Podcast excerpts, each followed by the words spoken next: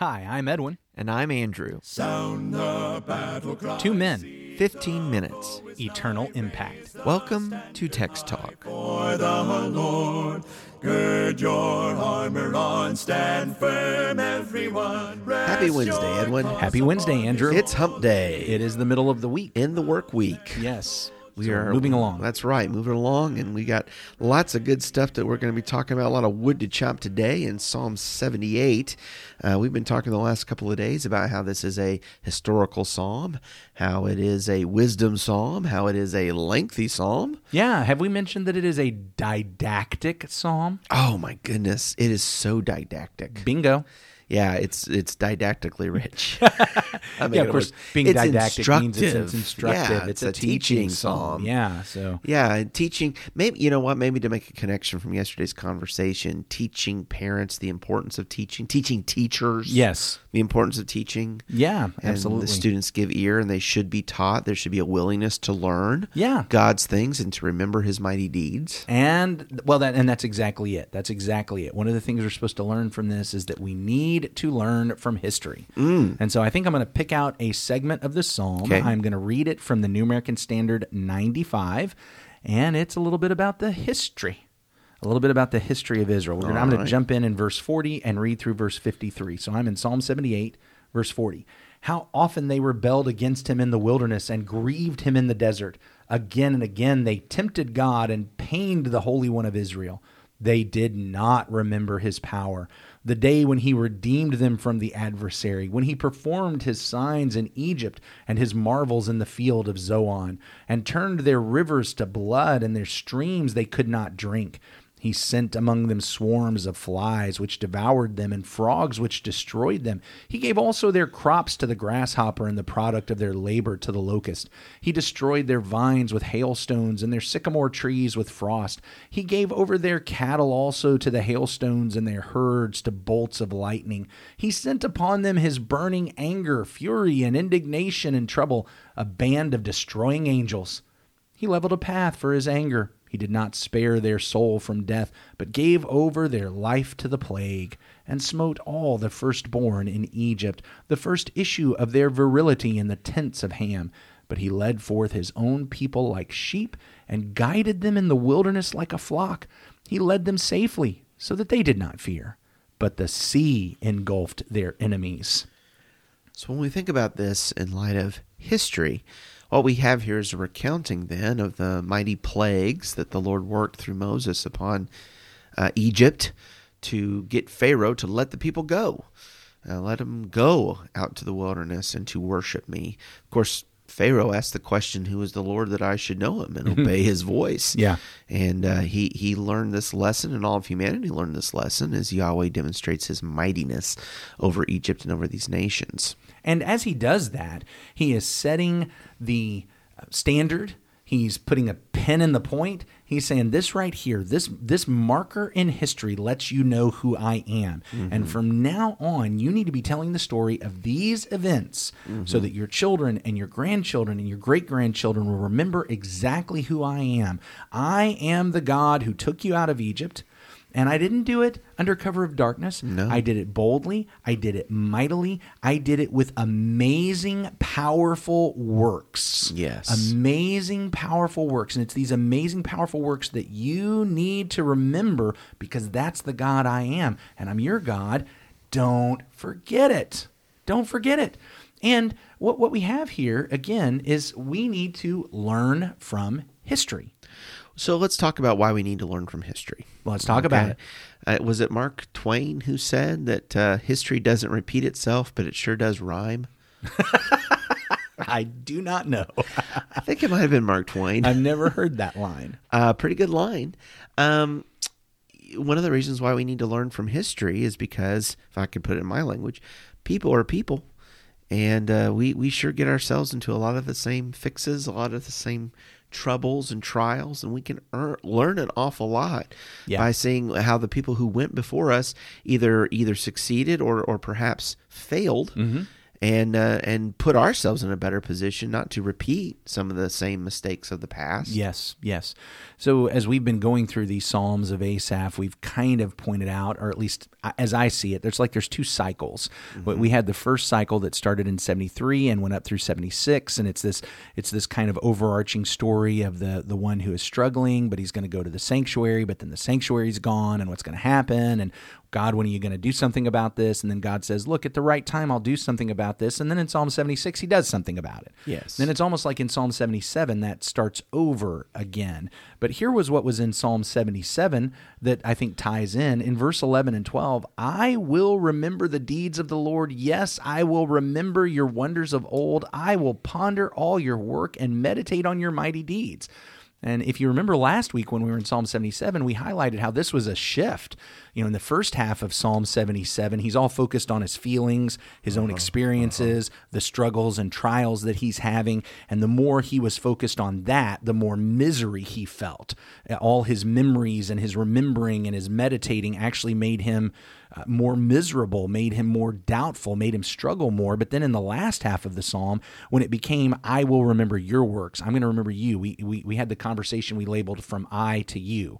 You know, when, it, when, when my feelings go and, and my memory and my meditation goes from being fixated on myself to being focused on God and his work, that's when the shift happens. But it's like in Psalm 77, we have this statement, this is what I'm going to do. I'm going to remember your works. I'm going to meditate on them. I'm going to I'm going to contemplate them. And what do we have in Psalm 78? We have the contemplation of his works. We have the teaching of his works. We have the the what what was mentioned briefly in Psalm 77, we now have expanded into the second longest psalm in the whole Psalter. So these are the works that we need to meditate upon. Yes, right? absolutely. Learn from and teach. Learn from history. One of the big problems that we often have is that uh, we all want to. Well, we just like you know. I need to sow my wild oats. I need to learn my own lessons. I need to. I need to go have all my own experiences and and and learn from the school of hard knocks. Yeah. I know. I know that we're all going to do that some, but it's actually a whole lot wiser to learn from you. When I when I see you put your hand on the hot stove, Right. I should probably learn not to put my hand on the hot stove. That Why- is wiser. Why do I have to go put my hand on the hot stove to learn it for myself? Right. Why not learn from history? You know, it, it is a, a good warning to me, I think, because uh, sometimes we look back on other times. I'm thinking like ancient times and ancient cultures, and we say, but they were backward people. You know, and in our in our latest time and our latest technology, we would never fall for the same tricks that they fell for. We would never be so backward in our outlook as those people were. We we just we just know better now. And I'm not sure if it was C.S. Lewis. Someone coined a term of chronological snobbery. I've heard And that from you Lewis. know, and, and the idea that uh, that here we are living today in this day and age, and so and so we just know the best, Mm-hmm. and anything previous to us is less than. And I will tell you that that is just a backwards way of looking at culture and the activities of man. From a lot of other times, it used to be that uh, let's do look back. Let's hear from the oldest people among us and their experiences even before we were around, so that we could learn from them. Let's Mm. honor them. That's where the repository of wisdom is in the living history among us. But that is lost in a culture that's always idolizing youth and what's new and the next new thing and the latest edition and got to have the update. And there's just, you know, there's just no uh, appreciation for all that could be gained learning from history. Well, you know, the great progress comes from how to do things. We we have progressed in how to do things. I, I think it's great that we can now plow our fields with machines Uh, tractors are good things. rather than a hand plow. Uh-huh, uh-huh. And I think it is fantastic that you and I can communicate with one another across great distances by these little things we hold in our hands that actually aren't even connected to anything.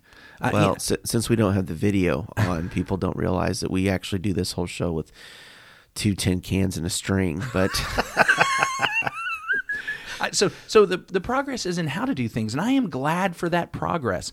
I am glad for the progress that says how do we help somebody who is ill? And the medicines that we have been able to figure out and the procedures that is all great. But but the question about but what should we do that that's where we have taken this idea of progress about how to do things and equated then that what should we do is also progressing. Yes. Instead of realizing that there are just some natural principles that God has has hardwired into the creation and from since the very beginning values morals mm-hmm. What should I do? You know, whether I'm talking to you over these phones or using tin cans with a string, what I should talk about hasn't changed. yeah. Uh, yeah. You know, the, the the way I should use my speech hasn't changed. I, I need to go back and listen to the the the old timers in Scripture to learn about what I should speak. Uh, you know where I go and why I go there. Those are the kinds of things that I, I need to remember. What well, what's happened in history and how did those Yeah. things work? Yeah. Uh, yeah, I might be able to get there faster. I might be able to get there more effectively. I might be able to, uh, and and great. Thank God for those progresses. For that progress, how am I supposed to say that? For that progress, Sure. But I still have to look back to God's law and will and action and work. Yeah. And and I do need to learn from those who have lived longer than me that that that they understand and lived before me that they understand, you know, here's how people work and here's here's what they do and here's how to interact with them in godly ways. And so again, I, I feel like I'm now wandering around a little bit, but I hope to make a distinction between the, the progress that we have on how to accomplish things, but that hasn't changed what kind of things we need to accomplish. There you Does that go. make sense? Yeah. No, I I think that's helpful. I think that's a good way of saying that. And so then one of the things we take from history is what is good, what should be accomplished, and also what what is bad, right? Mm-hmm. What should be avoided. Mm-hmm. These things bring the downfall of people and the downfall of societies again and again and again. Steer clear of them. Yeah. I'm thinking about so, so last week I got to be involved in some conversations. Uh, last week from when we recorded this, obviously this is going to be several weeks ago. Well, maybe just two weeks ago when it hits. We're kind of behind on recording, but anyway, a couple weeks ago I got to be involved in some conversations around. You mentioned C.S. Lewis a minute ago. He wrote his book, The Abolition of Man, and one of the things I really got out of that of that those discussions the purpose of education is to convey the proper value and estimation of things. And and that what we are supposed to be passing on is things actually have inherent value. Okay. some it's great value. Some it is not great value. And education is passing on viewing things and having the proper estimation of things.